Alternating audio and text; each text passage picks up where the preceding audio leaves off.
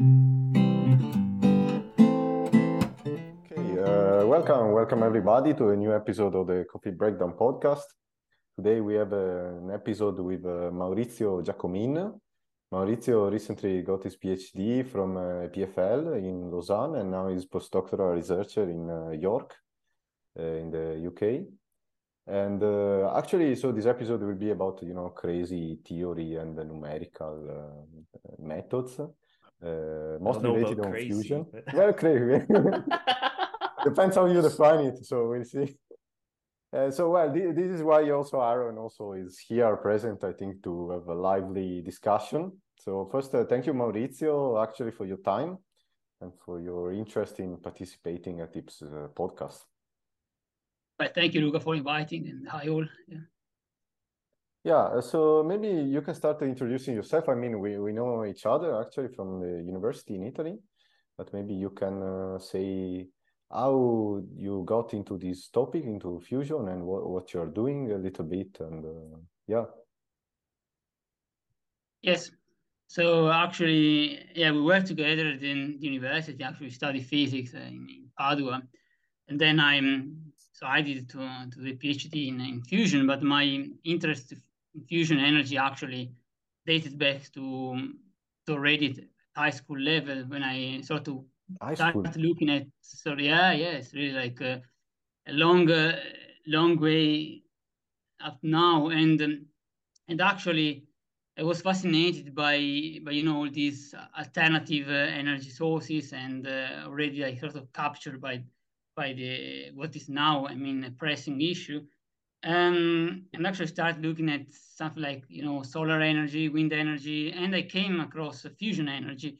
Of course at the time I didn't know anything about fusion and was sort of okay sort of confusing you know. So I um, decided to dig into uh, in details or try to, to sort of understand.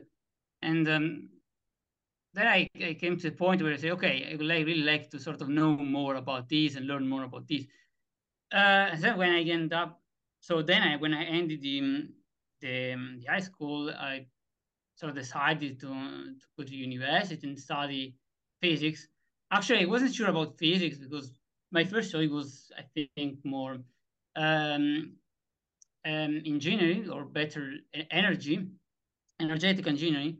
But then I, I moved to physics because I was um, um, wanted to do something like more theoretical uh, uh, stuff and uh, like to have a, like a basic understanding of physics and and the plasma physics.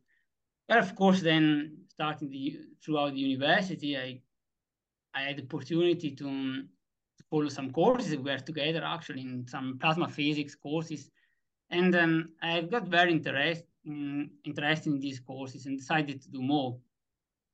So at the end of the university, well, we actually had the opportunity to do our master project within uh, Fusion. Well, yeah, that was at IPP, it was a great uh, IPP in, in, in Munich, so Max Planck Institute. Was a great uh, period. We stayed there.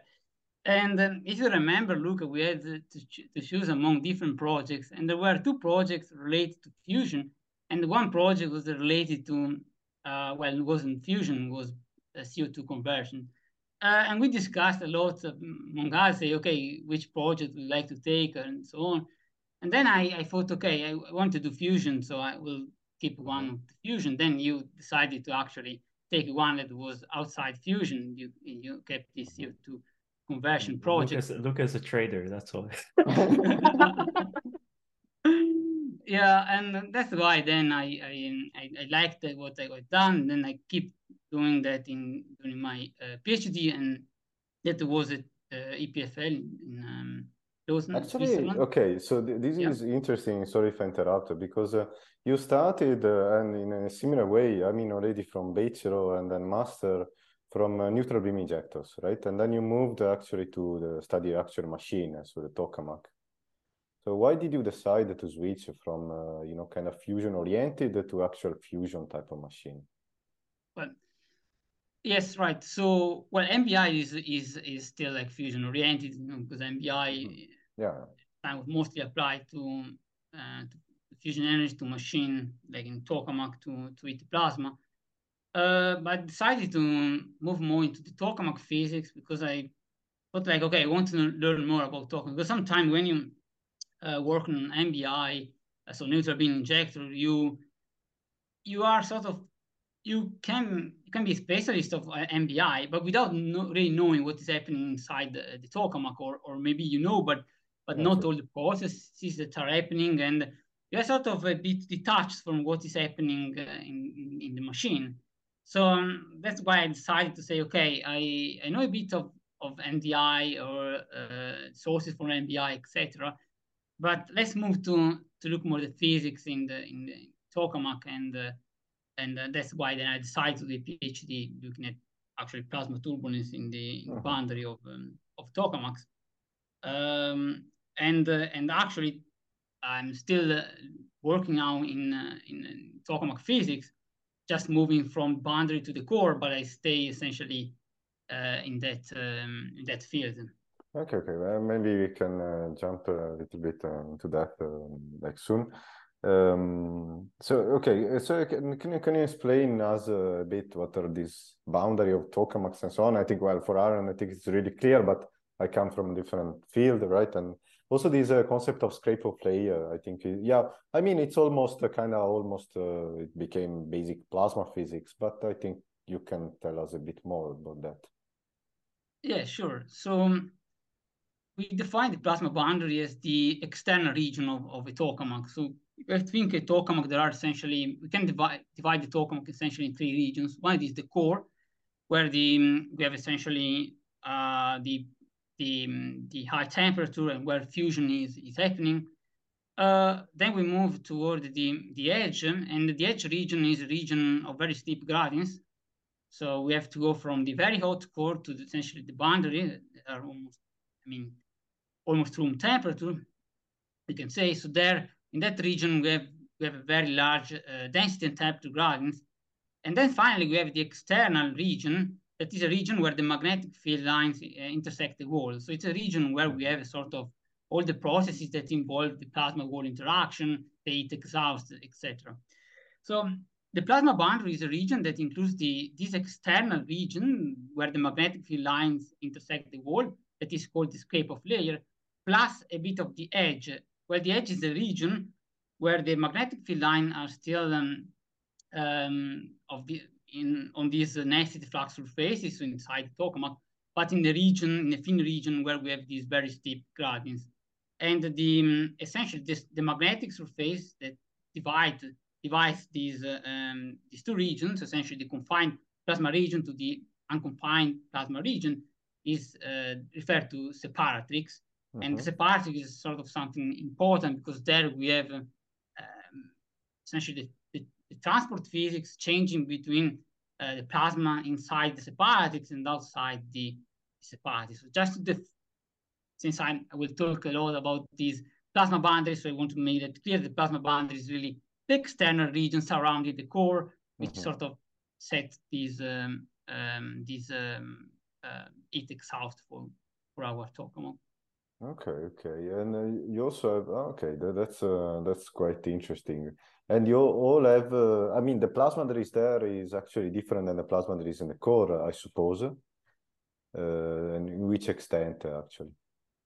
Yeah. So, um, so as I as I mentioned, there are essentially um, at least some differences. Uh, um, the first one is the, the um, topological difference. So in the mm. core, the magnetic field lines are um, on nested flux surfaces. So mm-hmm. essentially, they they uh, don't intersect wall, and we the parallel transport there is uh, is sort of very very simple. Mm-hmm. Then when we move the scrape-off layer instead, there we have different topology.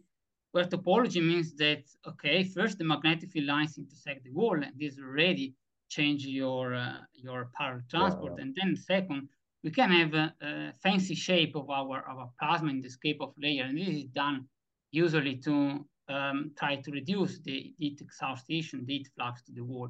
Um, we can have really like geom geometry which features like more, well, we have what we call X points, so more region where the poloidal magnetic field is actually vanishes, vanishing.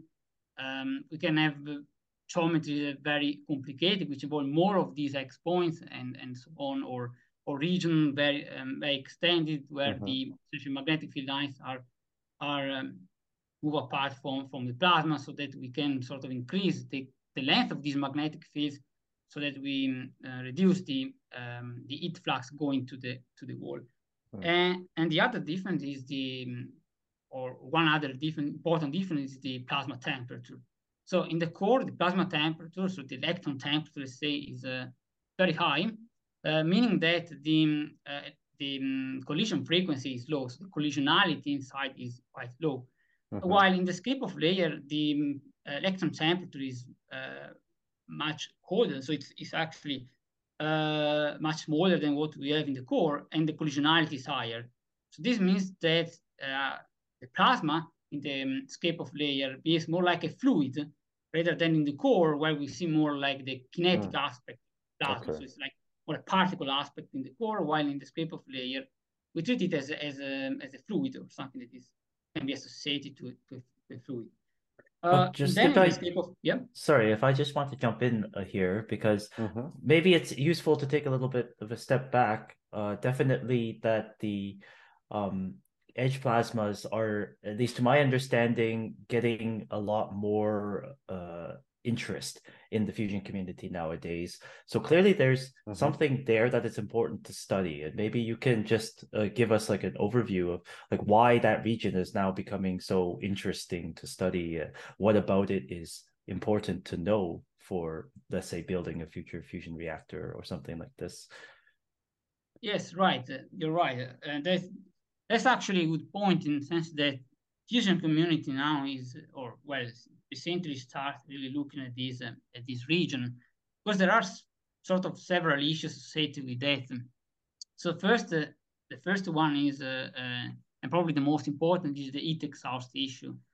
Um, this region is um, a region that where we essentially handle the heat flux to the wall, uh, meaning that we want to keep the heat flux to the wall below technological limit of our material. And this is essential because we don't want to build a fusion power plant that has very high performance and it's working perfectly, but then we turn, as soon as we turn it on, then we suddenly burn our our wall or our divertor region or damage mm-hmm. it and, and so on. So that's a very delicate, delicate region, and we need to really understand uh, that. And this usually comes with the quantity that we define as a, as a width of the scrape-off layer. Mm. So the, but, um, the wider is very, very like simple question because there are already fusion machines, right? Uh, I think about Jet, I think about other machines around the world, right? So why then is it is it important? Because uh, if you go to larger machine, for example, ITER and so on, you have to withstand uh, like a larger heat flux in terms of magnitude. Or why is it uh, important actually to? Exactly, exactly. That's, that's the point because well the reason why going to larger machine is actually because we want to have uh, fusion power epi, yeah, we yeah, want no, to increase the confinement time of our machine. And, and one way is to increase the size of the machine. So mm-hmm. the confinement scale like the size. So we need to be larger machine to have a higher uh, confinement in the core. But on the other end, this comes with higher power that we inject to the in the core region where there is also fusion energy happening. So there is also the, the fusion power there that is going to be exhausted to the scrape-off layer anyway. Yes, we can have mm-hmm. radiation in the core, but then some fraction of this power is going to be to go to be exhausted to the scrape-off layer.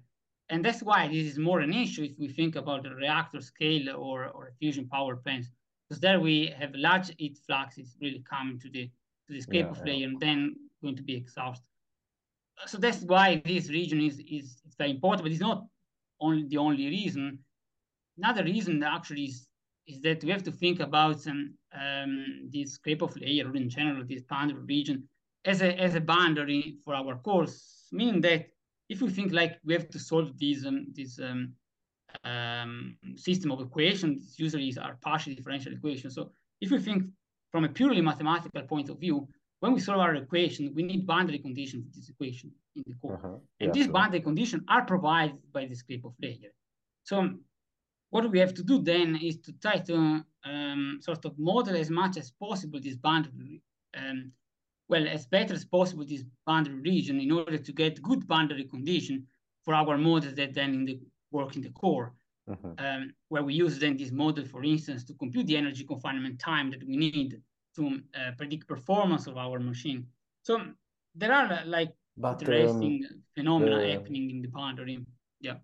So, so, sorry, but but then I'm wondering. So all, all these uh, studies that started in the past, uh, studying, for example, transporting the core and so on. What, what did they use as boundaries? Some sort of like fitting or some sort of like I don't know. Uh, like yes, if I think so, I have to calculate uh, like particle density, what do I impose? Like the flux that goes to the boundary, and uh, uh how do you take that into account?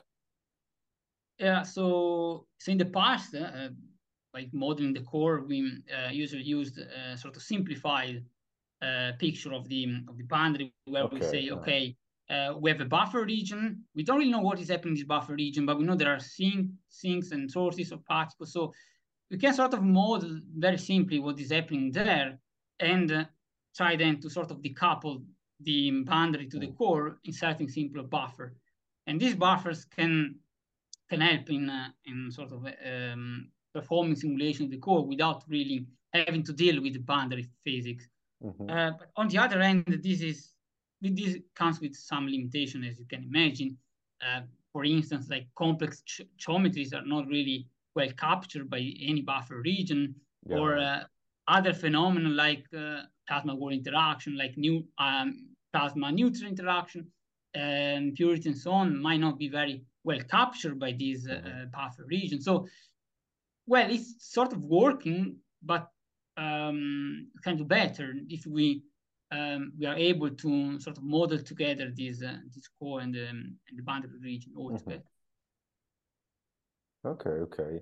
And you mentioned, I mean, there are, uh, well, Aaron is much more expert, so I think I'm asking some dummy things, of course, but you, you know, you, you have this turbulence in the core and turbulence at the edge. Is there some difference, for example, of this type of phenomena? I'm not expert, so I'm really asking out of curiosity. So, what makes the turbulence at the edge like so special and so important to study? Well, uh, well, let me say first that well, tools that we use in uh, boundary and in the core, they are both like complex tools and both yeah. equally important. So, yeah, we have to study and understand core turbulence as well as uh, the boundary turbulence, of course. Then um, I mentioned before that actually one difference is uh, is the collisionality. So mm. um, since the um, boundary or the escape of the layer is more collisional, there we can apply a fluid model or a two fluid models where we have mm-hmm. um, electrons and ions. And this fluid model is actually uh, simpler than what we apply in the core, where the collisionality is low. So we need to use a more kinetic model. It's not actually a kinetic model, but it's something similar to a kinetic model. We imagine that is anyway a six-dimensional uh, Fokker-Planck equation we need to, mm-hmm. um, to solve. So um, in that sense, this may, uh, makes the, the model in the core much more complicated than the one applied to the boundary. So um, that's why we, we, we, were thinking about, okay, so let's decouple the core and the boundary. So we can address the, the boundary with a sort of simpler model that we can then couple to, uh, to other physics that at play there. And while the core, we sort of use all the machinery of the kinetic models or gyrokinetic models to to try to get accurate uh, um, prediction in the uh, in the core. So the, the, first the first reason is that we sort of are now using different models applied to uh, different regions of, of the of plasma. But um, of course, one can argue that in the uh, boundary we have kind of also sort of kinetic effects that are not well captured by, by fluid models. So one yeah. can say, okay, why not simply simulating everything with a, a, a kinetic model, for instance? Mm-hmm. That, well, yeah, uh, that's, that's something that uh, the fusion community is exploring uh, currently. is quite complicated because as you can imagine, we go from region of very high uh, electron temperature to region of very low electron temperature, and this poses some challenging that are mainly uh, numerical challenging. Mm-hmm. I mean, we need to solve these this equation in um, uh, reasonable amounts of time. Um, and uh, uh, and then in addition to the uh, complexity of the gyrokinetic model, then we have add the complex we have to add the complexity of the boundary, mm-hmm. Uh, which means that in there we have, as I, as, I, mentioned before, a complex magnetic geometry uh, then the neutral physics, uh, so the neutral particles that's just coming from the wall, um, and then we have to deal with boundary condition to the wall, um, and then all other other aspects which uh, make the overall simulation of, of the full device uh, very challenging. The other approach is actually the opposite. So try to start from the from the boundary, try mm -hmm. to mm-hmm. improve the fluid models, uh, adding kinetic effects uh, in there. Um, for instance, like simply taking your Boltzmann equation and expanding and adding more moments to your equation. This is one possible approach. So essentially improving the fluid models in there to try to capture the kinetic effects in the core. So one approach is going from the core to the boundaries, and the other is from the boundaries to the core. These, of course, are two um, opposite approaches. They are both being explored at the moment, and uh, uh, but the, the actual main goal is the same: is they want to be able to capture this interaction between uh, core physics and and boundary uh, boundary, boundary physics. I also am interested in sort of it's a bit new to apply let's say even the concept of turbulence to the to the scrape off layer region i mean most people have at least in the past have sort of assumed there's this kind of laminar like flow because of the open field lines and the the fast let's say direction uh, parallel velocity of the plasma to the divertor region to the targets, let's say. Um, and so people didn't really care about studying turbulence in that region. And so uh, one question I want to ask is, well, why why is there suddenly an interest in let's say simulating or studying turbulence in this region did they find some uh, you know through some experimental study or some theoretical study that this is important here? Or is it did, did people just say well we have these codes let's see what happens well um, um, actually from the experiments we know that uh, that region is um, we have a lot of turbulence happening in that region. Hmm. uh, and turbulence is uh, is is essentially generating from um, from the region that is close to the separatrix essentially and the uh, fluctuation in there are essentially comparable to the background uh, quantities of our equilibrium quantity. So um, it's definitely a, a, very much a turbulent state what we have in the in this scrape off layer. Hmm. Um, and then, as I said before, uh, one important quantity quantity that we need to to estimate, we need to predict in in future power plant is the um, the off layer width, so the width of this region. And the width of this region depends on one end on the parallel transport. And as you said, this is can be think of a sort of a laminar transport, and this is what had been um, what is, essentially simulated in uh, in transport codes. But then it's, it's always a balance between parallel transport and perpendicular transport in there. And the perpendicular transport can be of, of two natures. So one is uh, sort of equilibrium drift-like transport, and another is turbulent transport. Well, there are regimes where turbulent transport um, heavily dominates over any um, equilibrium transport or radial drift transport. And uh, in that case, we, if we wanted to um, capture correct, correctly the width of this of this region, we need to account for turbulent transport, and that's why we need codes that are able to simulate turbulence in there, and codes we can uh, use to um, to get to to get a, an accurate estimate of this this, this quantity. Yeah, that's right. Because I think like the old estimates kind of, or at least the old scalings for the lambda q kind of predicted that like a machine like ITER will have such a narrow scrape off layer that it's it's basically a plasma knife that's just gonna cut right through everything. um, which is obviously not good. So you're saying that if we include the effect of turbulence, then this this prediction gets a bit wider and could say something better for ITER's uh, performance.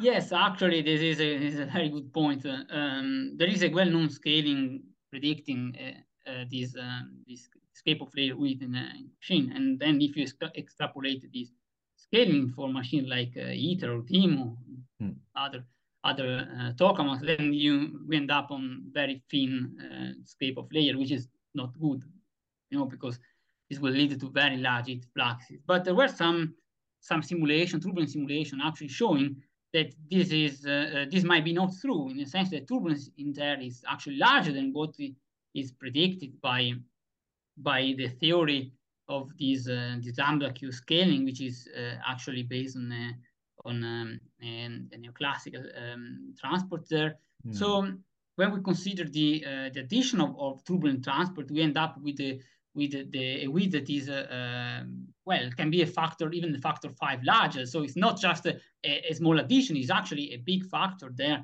uh, which of course is is a complete a new game changer if you want. I mean, in the design mm -hmm. of of ITER or or um, or um, or DEMO or other tokamaks. So I think these uh, simulation, well, these are very complex simulations because they are at the scale at ITER scale, so also very very challenging and very expensive from a computational point of view, but also showing very interesting results in the sense that well, we should care about about turbulence and we should uh, probably keep doing this this uh, simulation even more accurate way and uh, as much as we, as we can really to the, the actual final aim will be to sort of modify the existing scaling so that we can account for um, for turbulence. Uh, and this is what I, have sort of done this partially in my uh, PhD. We're trying to sort of link uh, turbulence simulation to to scaling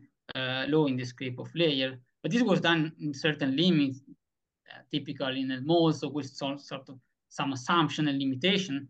But despite that, still seems to work relatively well when compared to the experiment. So, so that's that's interesting. Uh, but of course, one will need we will need to sort of keep working on these and try to extend it to regimes that are more can be more ITER relevant or DEMO relevant. And this is something uh, something important. But just saying that we cannot uh, neglect turbulence there because turbulence might might actually play a dominant role. But uh, maybe, uh, you know, coming back to the model, I would say, you know, for me, at least from my experience modeling low temperature plasmas, even uh, collisionality, you know, the only grade would be if we would apply, if we, if we could apply kinetic models in a computationally efficient way. In some sense, uh, you know, there are some people say, you know, the physics emerge from it. You don't have to impose the physics uh, if you do kinetic models. However, if you do fluid model, you have to you have to put the physics yourself. So it means that you need a theory, for example, or some transport and so on. Is this well developed uh, actually? Because it reminds me a lot about uh, you know thrusters, for example. That uh, you know there is not a widely established theory on anomalous transport, for example, and so it's very difficult to have fluid models that are predictive at the end. So is it the same for tokamaks or?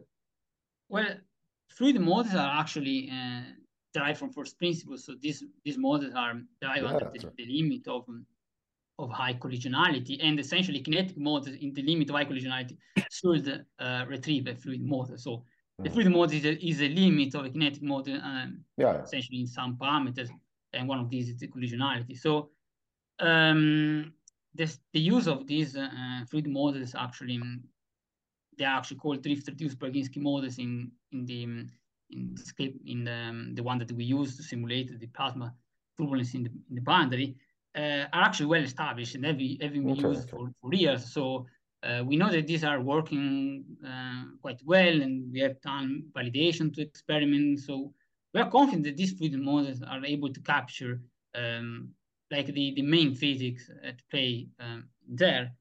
Uh, now the question is, um, and this is actually an important question, is uh, will these models still be valid in a regime such as the one associated to ITER or DEMO, where we expect to have large power entry to the scrape-off layer and potentially mm -hmm. large electron temperature and, and lower collisionality? Mm -hmm. Well, this is a good question, and uh, up to now there are not a clear a clear answer. Um, there have been attempted to attempts to simulate this plasma with a fluid model, mm -hmm. uh, but of course there have been other attempts showing that kinetic effects may be, may be more important in that regime. And that's why um, there is a strong motivation of either extending the fluid model so that we sort of can include these kinetic effects in there without losing uh, too much the, um, the, the fact that we are looking at a simple model, uh, or the other way is to say, okay, let's go and, and simulate with a kinetic model everything. Uh, and of course, this is uh, uh one might, might think that this is actually the best approach, as we were saying, to say, okay, we have kinetic models, so why do we need to take a limit at high collisionality and retrieve a fluid modes? Mm-hmm. Just just apply kinetic kinetic models everywhere. Uh, but the problem is that so apart from the the computational cost of this mm-hmm. that is can be prohibitively high, especially in machines like like ITER and DEMO, uh, but also the complexity in in uh, in dealing with different physics at play in in boundary, like as I mentioned, neutrals or complex uh, uh, magnetic topology, yeah, or the interaction to the wall, etc. So there are all these these phenomena that one will need to sort of add to a kinetic model or or solve a kinetic model in framework framework it is not the course it is not something that we know okay. to do but it is something like more complex and we will need to to um to, to extend what we we are doing now well let me say that actually there are already gyrokinetic codes able to simulate the scrape-off layer and the uh, the edge yeah. in general um so there are there have been some promising uh, work uh, and I think that this is really the next step. So we will have uh, soon a simulation able to to capture the, the core as well as the boundary region together. So this is something we are actually um, already doing, and uh, and there is good progress in, in that. Actually, this is a good question because uh, you mentioned that you have to couple sort of the plasma code, kinetic or, or fluid, to the neutral code, which is probably usually a mm-hmm. fluid. Mm-hmm. I don't know if it's kinetic, but at least in the like uh, SOLPS or these these uh, other edge models that aren't aren't studying turbulence, it's just transport.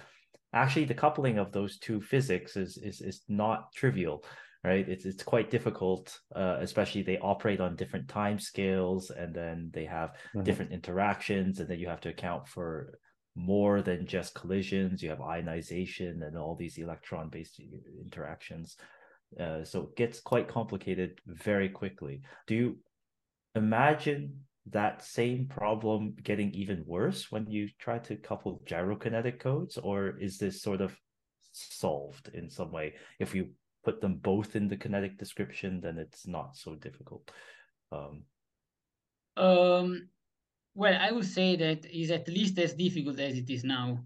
Okay, so there's there's no there's there's no uh, it's still uh, at least there's no uh, quick easy way to do it. Uh. Um. Well, there there are again uh, there are different uh, approaches and different ways to to couple um, a plasma model to a new to a neutral model. Mm-hmm. Um. So one one way is the one that you you mentioned is when using SOLPS, for instance uh, where they solve the, the plasma equation and then they couple this plasma equation to an external module that is provided by different codes, so typically EIRENE or another code uh, able to solve the uh, essentially the dynamics of neutrals using, for instance, Monte Carlo codes, or can be a different approach like using the fluid neutrals model, etc.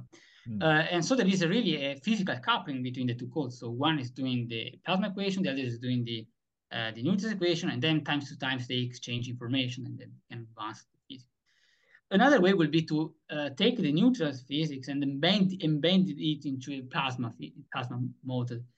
Uh, this is another approach. is actually um, uh, an approach that still you can still you can still exploit uh, the different time scale of the phenomena associated with the plasma turbulence and with the um, uh, the neutrals dynamics because is actually happening in a, in a, in a different uh, uh, time scale. Neutral time scale is usually much slower than the turbulence time scale. So, mm-hmm. and of course, we don't want to solve the, the neutral dynamics uh, um, in the same time frame of the plasma dynamics because this will be like over solving the neutral dynamics with a lot of essentially resources just being wasted while there is no real evolution of neutrals quantity. So uh, this decoupling is always there in any way, uh, but I mean, can be implemented in a very different ways, just that I want to mention. Uh, so when we go to gyrokinetic models, then we have to think of, well, we're already solving a very complex equation uh, on time scale that is, of course, the one imposed by turbulence. And then it will be to, to take these uh, neutral models, can be kinetic models or uh, fluid uh, neutral models, and provide anyway some additional sources to our gyrokinetic equation. So mm-hmm. the idea, mm-hmm. I think, will always be to keep the two things uh, well interacting, but never solving them within the same the same time frame yeah. to avoid actually, as I said, over solving The neutral dynamics and and exploiting this time scale uh, separation. And then we have another time scale even larger that is the transport time scale. Mm-hmm. Transport time scale is actually much larger than turbulence. So we are talking about uh, order of magnitude difference in time. Uh, so meaning that when we apply our turbulence code, uh, can be turbulence code in, this, in the scrape-off layer or can be in the core, we are never able to get to the transport scale because this is simply too expensive. So what we actually do is to, to study turbulence and uh, um, understand transport and predict fluxes, etc., but never assess consistently evolving profiles in a, in, a, um, in a time in the transport time scale. So profiles can still evolve because of turbulence, so we can uh, simulate how they will relax maybe because of turbulence and and uh, uh, what is then the impact on the heat fluxes. But then evolving a full profile on a, on a transport scale is, is simply too uh, expensive. So there will be another, an additional coupling where we actually um, couple a turbulent code to a transport code. Mm -hmm. this way, turbulent code will actually provide fluxes, and then the transport code will take will take these fluxes from turbulence code, evolve it at transport scale, and then injecting back the profiles to the turbulent mm -hmm. code and so on. So, and this is something that has been proved to be quite efficient and to work to work relatively well. Yeah. Mm -hmm. Yeah, yeah. This is common also in low temperature plasma. So typically we have what we call the gas flow dynamics model that can include the turbulent transport of the neutrons. And then it's coupled to a plasma model. In fact, there is sort of much uh, lower time steps um, effect. Or you can even couple the dynamics of ions and electrons depending on the plasma you have. So it's it's interesting anyway. But can you like back to the coupling? Like you also have to couple probably I don't know. So do you have to couple the core and the edge? You said yes, because you have to provide boundary condition, but do you need the really a coupling of the model you, or you can just run the model of the edge and the output that you get, you use it as input for your core model? So okay. yes, that's actually.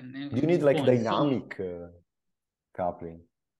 Yes, exactly. So uh, there is one attempt, at least that I know, uh, coupling a um, core code to a uh, boundary code, and they and this coupling is really done as you as you as you said physically. So we have one core evolving, one code evolving the core, and another evolving the boundary, and then they exchange information. Yes, this is one one um, uh, option. Uh, the thing is that when we do the, um, this coupling, we have to be extremely careful in capturing the interplay between the two. So let's imagine that we have um, um, a region that is very close to the, to the, so the region, the core that is very close to the boundary, where we have steep gradients in there, and we expect to have a lot of turbulence.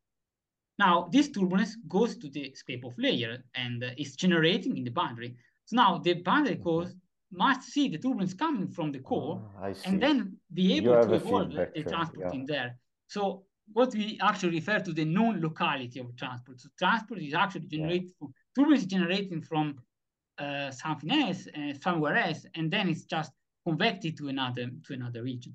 Uh, this is something extremely challenging because you have to deal with sort of all these buffer regions in order to to be able to mimic well the effect of boundary codes in the core in the core codes and vice versa in, the, in um, boundary code you have to model what is happening in the in the core. So um, this coupling, I mean, there is at least one attempt I know, attempt that I know, uh, and they I think they've been they managed to do actually this this coupling, uh, but that was extremely challenging and uh, also motivation for doing this uh, full tokamak simulation or try to actually simulate both the core and the. It seems like now it seems like simpler uh, as we have all the ingredients there, just one code and we mm. um, we know how to how to then couple the two things since they are coupled within the, the code itself. Okay, okay, that's uh, that's good. Also, another concept we have, for example, in our community is uh, scaling, because sometimes you have this reactor like quite big, and you have to solve maybe a kinetic. You need a mesh resolution, very, you know. So then the computation is very heavy.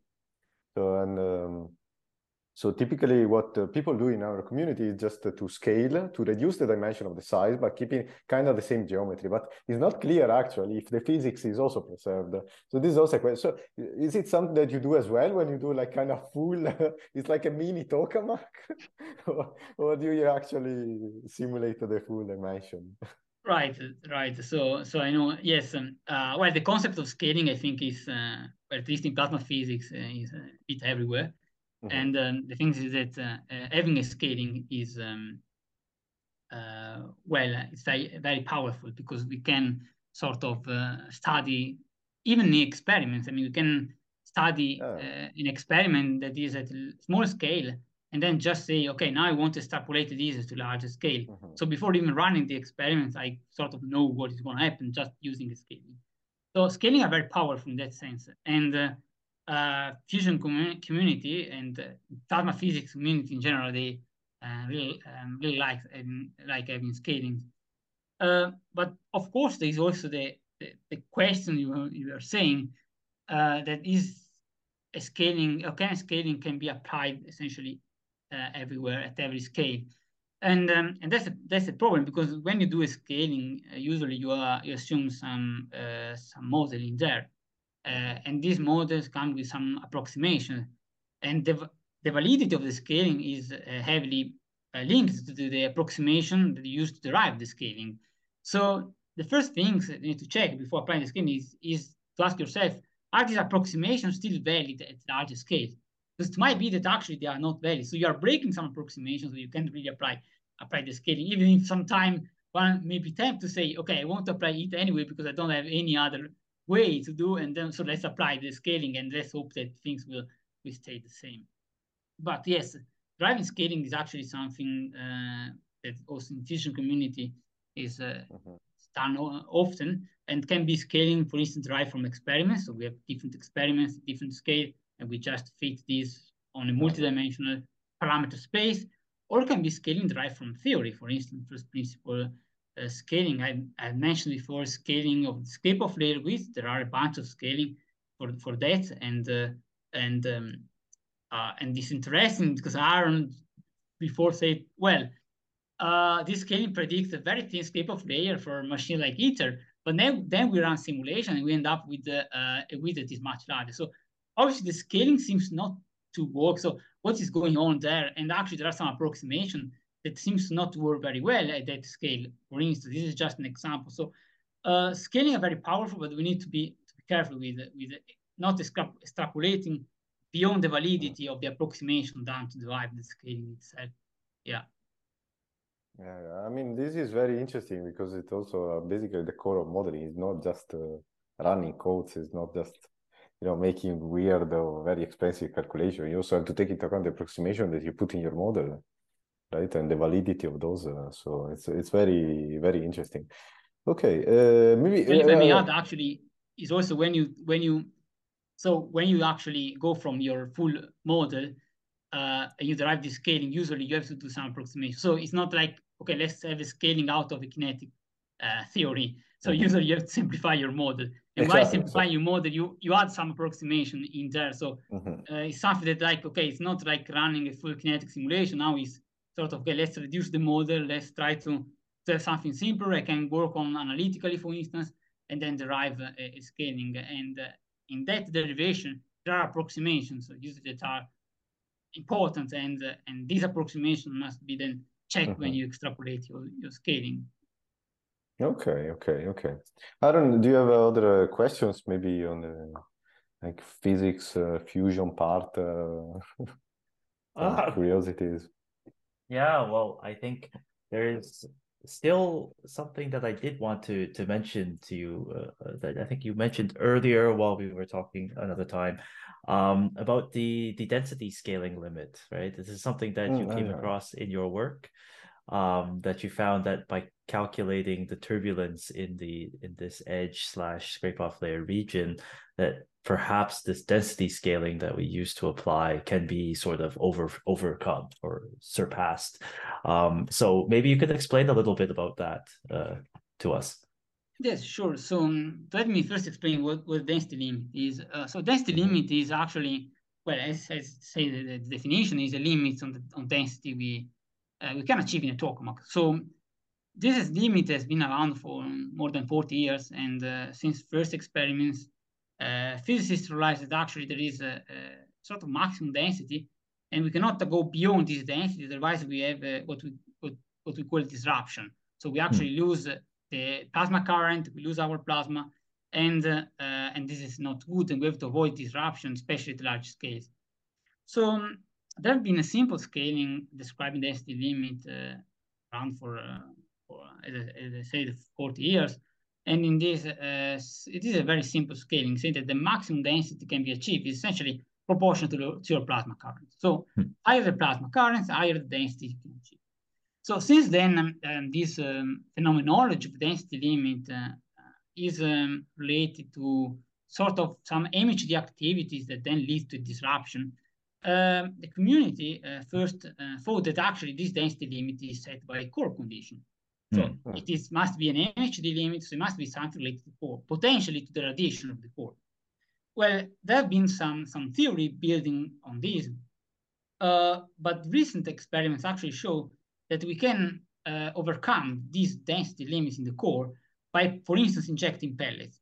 We can have a very peak profile and we can go beyond the, what is the, uh, the, the empirical limits of density limit tried by Greenwald, so we can exceed this density limit uh, by, for instance, inject pellets. And mm. from experiments, we actually uh, see that the limit is rather imposed by the edge, by the boundary, and not the core. So, meaning that boundary physics is definitely important for the for density limit. So, explain. Uh, now, based on that, we actually there are two different well, two main different uh, ways we can think of a limit to the boundary. One is a radiative limit, so can be still something imposed by the boundary, but from the radiation. So we are, as we build up the, the density profile, we're actually injecting more neutrons in there, so there'll be radiation. And this radiation will make profile collapsing. And then as profile collapses, we have all these MHD activities coming in and then a disruption. Mm. And the hmm. other way is that actually, as we build up density, we increase, for instance, collisionality, we increase the neutrons interaction and so on, and we therefore increase turbulent transport. And while we increase turbulent transport, the our profiles will just decrease until they collapse, they collapse, and then uh, we have all these MHD activities again uh, appearing. Well, so what we've we've done is to uh, follow this second approach. So start from from a turbulent model, able to describe uh, uh, transport at high density, and try to see if there are regimes where we can have these profile collapsing. And we found from simulation that this is in this is possible. And there mm. are hmm. some cases we can actually make profile collapsing, just increasing turbulent transport in the edge. So we were able to uh, derive a simple scaling, so analytical scaling uh, out of this based on turbulent transport. Uh, and we actually found that this scaling uh, was working very well when compared to experiments. We compared to different tokamaks, and we actually uh, saw that this was doing um, a good job. Uh, and um, this scaling is kind of sort of similar to what is the empirical scaling. So the main dependence is still on the plasma current. So higher plasma current, higher the density we can achieve. But in this case, the density, the density at the edge, and not the density mm. in the core. Yeah. Uh, but we have an additional dependence, important dependence on the power. And this is good news because we know the power is going to be higher in uh, ITER and DEMO, Mm. So we expect therefore to actually have a higher density limit, which means higher we can achieve higher density in the core and therefore higher performance for fusion. Right. Um, well, this uh, um, actually, if we do a simple estimate and considering ITER parameters, it ends up that actually then ends up that the um, uh, the density limit in ITER predicted by this scaling is about a factor two larger than the empirical uh, scaling. So it's, it's a wow. Okay, two times. Yeah, I was yes, not expecting that. yeah. So that's that's good. Of course, again, one can argue uh, and question the validity of this scaling at ITER scale because it is based on some approximation that are valid for present-day tokamaks. But you know, as we move to ITER, uh-huh. again, kinetic effects might be important. There may be other effects, radiation can be important as well, mm. and so on. So when we have this scaling, uh, there are also other scaling derived on on sort of similar approach and so on. But then the main question is always, okay, are these scaling or can this scaling be safely applied to ITER and DEMO. Well, yeah, this is still a, a question, and uh, we hope we will be able to solve this question at least uh, uh, based on, on simulation. Right. So there's still a risk that there's another physical phenomenon that makes the limit, let's say, lower than two times, right? Like this, it might be closer to to the to the limit predicted by Greenwald. Um, with these other phenomena. But I'm also interested then, like, did you identify, let's say, the type of turbulence that causes this type of density collapse um, that occurs from the uh, from your simulations in the edge? Is it something? Is it a type like a, a mode of turbulence that is well known within the turbulence community, or is it a completely new thing? No, it is actually a well-known uh, mode, and is um, a resistive mode. It's what is called a resistive ballooning mode, essentially. It's a typical mode that we have in the boundary of uh, of uh, tokamak. Mm-hmm. Uh, you can see it in different uh, machines, different sizes, and so on. And it's essentially uh, due to resistivity.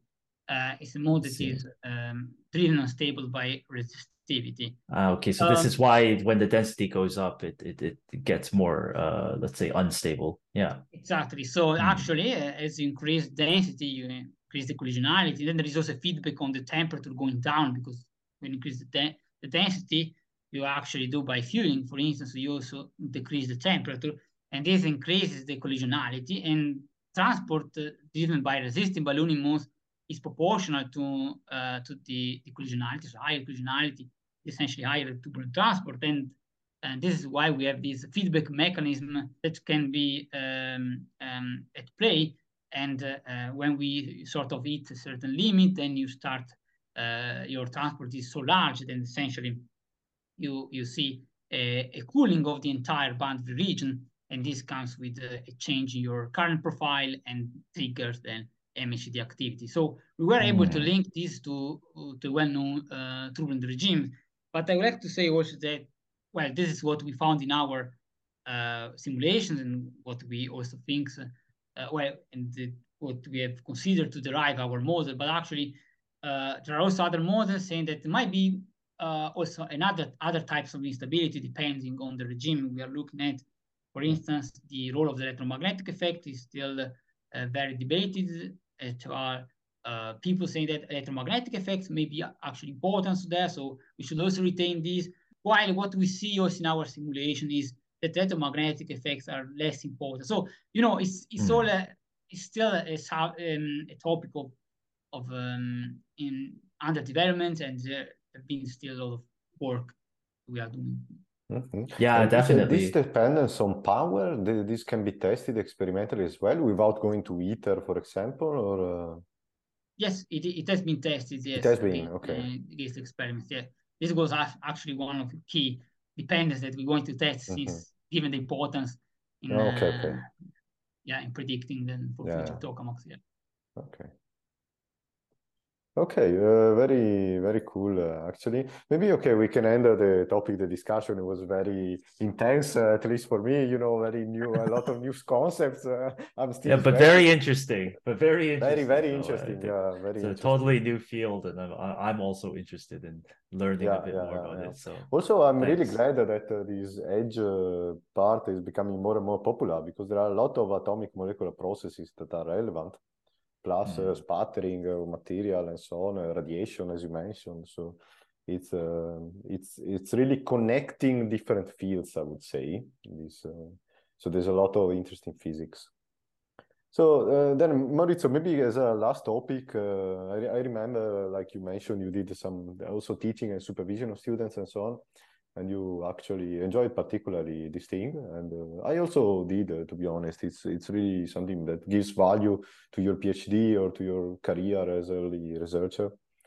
And uh, so what do you uh, think about that? So so how do you approach the supervision of students? So when when the students come to you how do you define the project and so on? So do you have ideas overall? And do you adjust the project depending on the student? Uh, it's a really general question yeah, right. So, so I said I, I really enjoyed um, supervising students and during my PhD, and I'm still doing um, now as a postdoc at the University of York. Uh, to, this is something that I like.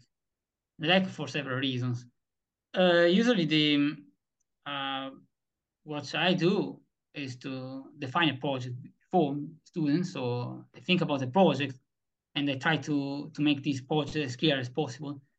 Uh, and then, of course, when the, the student uh, comes, then we discuss about the project, and then if uh, he or she has uh, sort of likes to do something different or slightly different or more or less, etc., we can't just together the project to make uh, it more suitable to the student because then in the end it's a, it's a student mm-hmm. student project. So we uh, always try to agree with the student and on the project before and uh, of course then the when we define a project, uh, we are we, we never know how it's going to be at the end because it's still something that is research. So I don't have an answer. It's just okay. There is a project.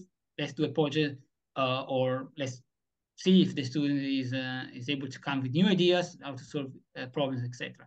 But in the meantime, there might, might be other issues coming in, or maybe, for instance, more difficult than what we thought at the beginning or or more e or easier, and therefore we can do more, etc. So the project is sort of evolving uh, depending also on the progress that, that the student uh, yeah. makes throughout the uh, the period. So yes, it's, it's an evolving project.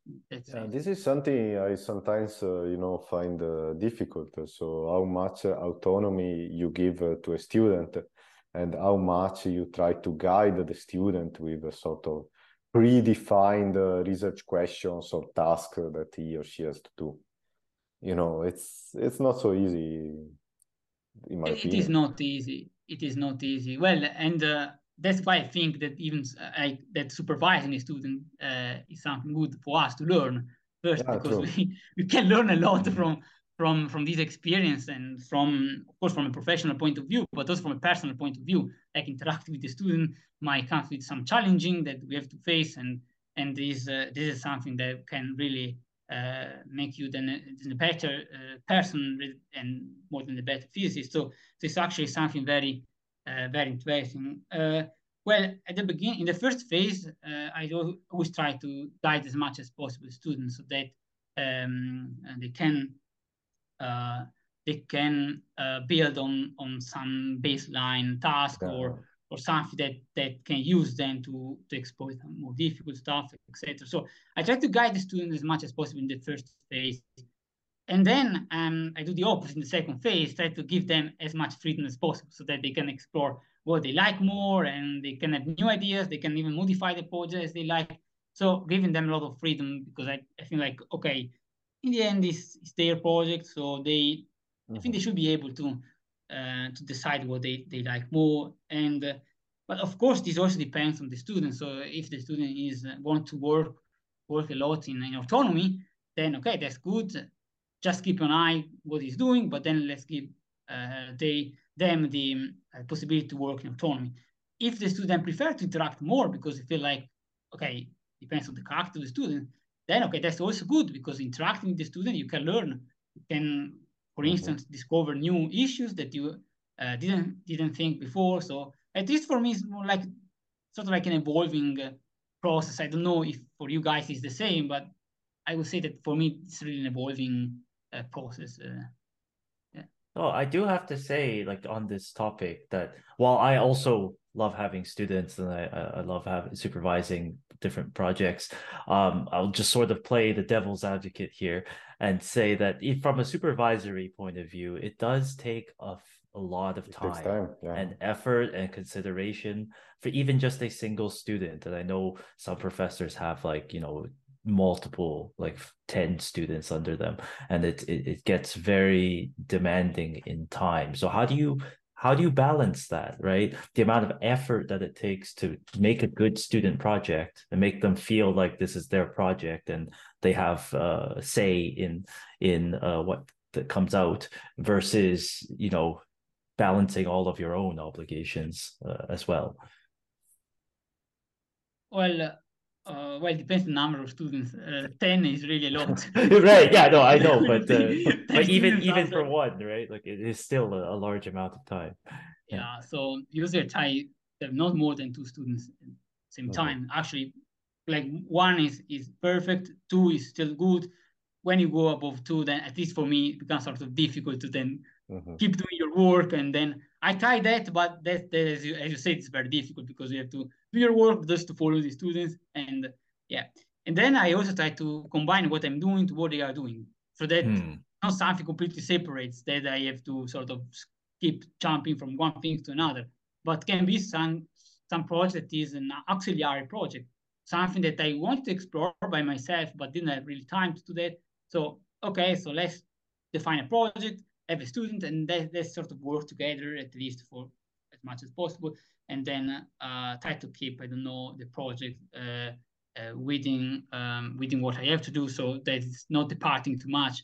But of course, uh, I agree. I mean, it's a time involving supervising students is sort of time involving and. Um, but I'm well, I think I, I still like doing that. So I yeah, I mean, uh, I agree.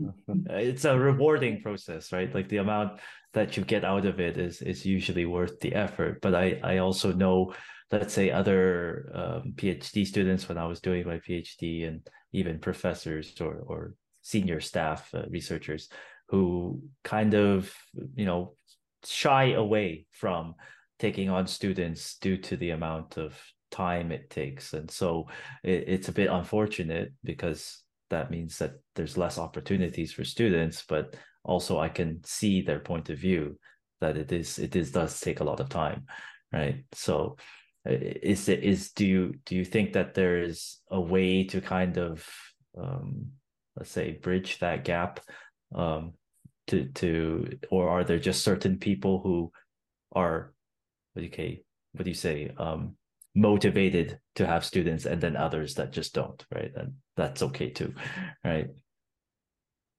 i think so i think there are some people that like more having students and others that prefer to work by their own and not having students and i think that's okay i mean as long as we have both in the community mm. that's perfect you know i mean uh, then uh, supervising a, a, master student project is uh, something, or a, student project usually. Then supervising a PhD student is another story, right. and uh, I think that is much more involving. And uh, and uh, I can I can see that as really. I mean, if you think about okay, I want to supervise a PhD student project, then you really need to. I mean, have in mind what, what the student is going to doing and and this I, I think is very much evolving and so let's say that even if, if you supervise a master student is still evolving but some extent i mean it's limited in time and uh, if i mean it's becoming too much time consuming you can always try to reduce the project or uh, try to give the student more freedom to work on it etc but if now is a phd student project there you need to to stay there until the end and uh, if there are some issues well you know you have to solve them with the student. There is no way you can you can yeah. escape from these. So mm-hmm. I can also see the point of some uh, perhaps uh, more senior scientists uh, that uh, want to shy away from from that because it's like okay that sounds like can be can be sort of scary and and uh, I mean uh, and very demanding depending on on the evolution of the project and this is a, a multi-year project so you never know what's going to happen. Mm. Yeah, yeah. But in, in some respect, this also applies to teaching, right? Because uh, you can think, I mean, when do you define that uh, this is worth the time that you're spending and uh, the effort and so on, and it's not too much or is not distracting you too much? It's difficult to set the boundary as a the number of students, uh, two, three, and so on, or I spend this amount of time per week. I think also for teaching is is very difficult, right? So do you think it's it's worth the effort or uh, or not, and in which extent? I think there is no clear boundary. I mean, it really depends on people. I, yeah. I guess it's something personal. Um, I I know some people really they don't like teaching and they consider teaching as a completely waste of time. Uh, and uh, I'm okay. I mean, I like teaching, so I like to teach and uh, interact with students, and something that I enjoy. And even if I'm maybe using some of my time not doing research but teaching, mm-hmm. well, uh, for me it is, it is a good it is, it is a good uh, way to sort of grow personally. And uh, I, I think that the time I spend teaching and supervising students, you know, is not a waste. At least from my opinion, in my opinion, is not a, a wasted time because I'm always learning something. Um, well, I'm subtracting time to research, I know, but um, I think something really personal. So I don't know, guys, what you think about teaching, but I, I really like that, and I, I think I can, uh, if I if I have the opportunity, then I keep doing that in future as well.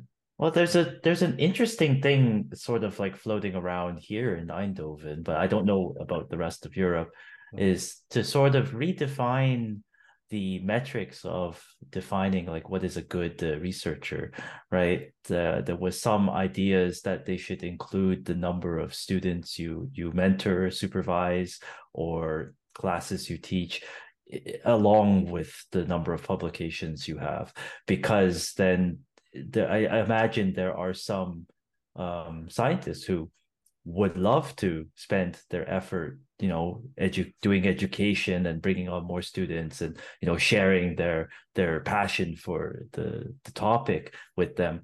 But they're not incentivized to do so because it's not how they get their money or they get their fame or whatever it is right? So it's it's a it's an interesting thing. And do you think that those type of initiatives would be interesting to have or should education just be its reward on its own that that you should do it if you love it and that's enough well uh, again i think this is something uh, personal so this is simply my opinion hmm. uh, i think that uh, having the education in the research uh, curriculum if you want in the research career uh, it is something good and uh, should be evaluated. Oh, this is this is my opinion. Mm-hmm. Uh, because I mean, it also shows that you are able to um, uh, guide the project, guide some students, and uh, perhaps be, you know, the principal investigator or something, or the leader of, of a project. You know, so you can build some expertise on supervising students that, for instance, you can't build if you're just alone working by yourself. Maybe you are publishing a lot of papers just mm. because you are keep working on one simple subject, one yeah. single subject, and uh, you are the super expert of that subject, and you know you don't want to spend time like teaching other people. You are the expert and so on, so you want to publish. But on the other hand, you don't really build the ability of, of leading a project, of mm-hmm. uh, interacting with other people. And there are cases where it's not not simple at all interacting with with other mm-hmm. people because they have their own opinion and sometimes it's different than your opinion but you need to agree i mean before even starting discussing about the project and so on so i i would say so but again this is just my opinion it would be nice to have also your opinion there yeah i think it's a very very good point because uh yeah, I think you're right. You know, this this kind of this shows also ability of of guiding people or uh, even bringing forward your ideas. Because if you propose a project to a student and then it's successful, it's also a very good uh, mark in your CV as well. If we want to think in in that term about building your career, so that is true. You know, I always thought in a sort of passionate way, the way you're teaching, the way you're interacting with students, even younger but you're right. It's also a way to show that you're building your career, that you have like kind of leadership skills. So yeah, true. I never, I never thought in that uh, respect. Uh, that's that's yeah, cool. because because uh, I mean, I I agree with at least putting forward some other metric of uh, mm-hmm. identifying good scientists from from you know just not regular scientists um and because this whole publication thing while it's okay it's a number that they can they can measure it's not always the full picture of what people are involved with inside science. So um, now whether or not including you know the number of students you mentored is the right metric i have no idea. But at least something on the side of like the educational aspect uh, giving back to to the students or to the community in another form. Um, i think it's a good idea to to start trying to include but of course of what course, the final what the final thing looks like I, I also can't say right yeah. yeah. true of course i mean the problem is a bit uh, in my opinion also the weight that you put uh, these different uh, skills or activities right so for mm. example mm. if you don't publish papers for uh, two three years is it the same as if you don't supervise the students for two three years so i think it depends probably on the role that you are applying or the role that you want to do because mm. i don't hmm. know if you work for example in a research institute then maybe it's more important to have output to get some fundings and so on this is very strong if you work at university, maybe it's also good. Well, you know, but also what I don't know. I don't know. yeah, yeah. It's it's it's it's hard to say exactly. It's, it's very hard but, to say. I, am yeah. not so sure. In fact, yeah, yeah, But it's I think it's valuable to have the conversation. You know, to sort of like yeah, put put your ideas out there on this aspect because uh, I I do think it's time for a bit of change on on how we evaluate a scientist, right? Mm-hmm. Yeah, true, true. Okay, but that's uh, very interesting. Uh, Maurizio, I, I really appreciated our conversation. You brought forward very interesting uh, topics, a lot of new topics for me, uh, at least.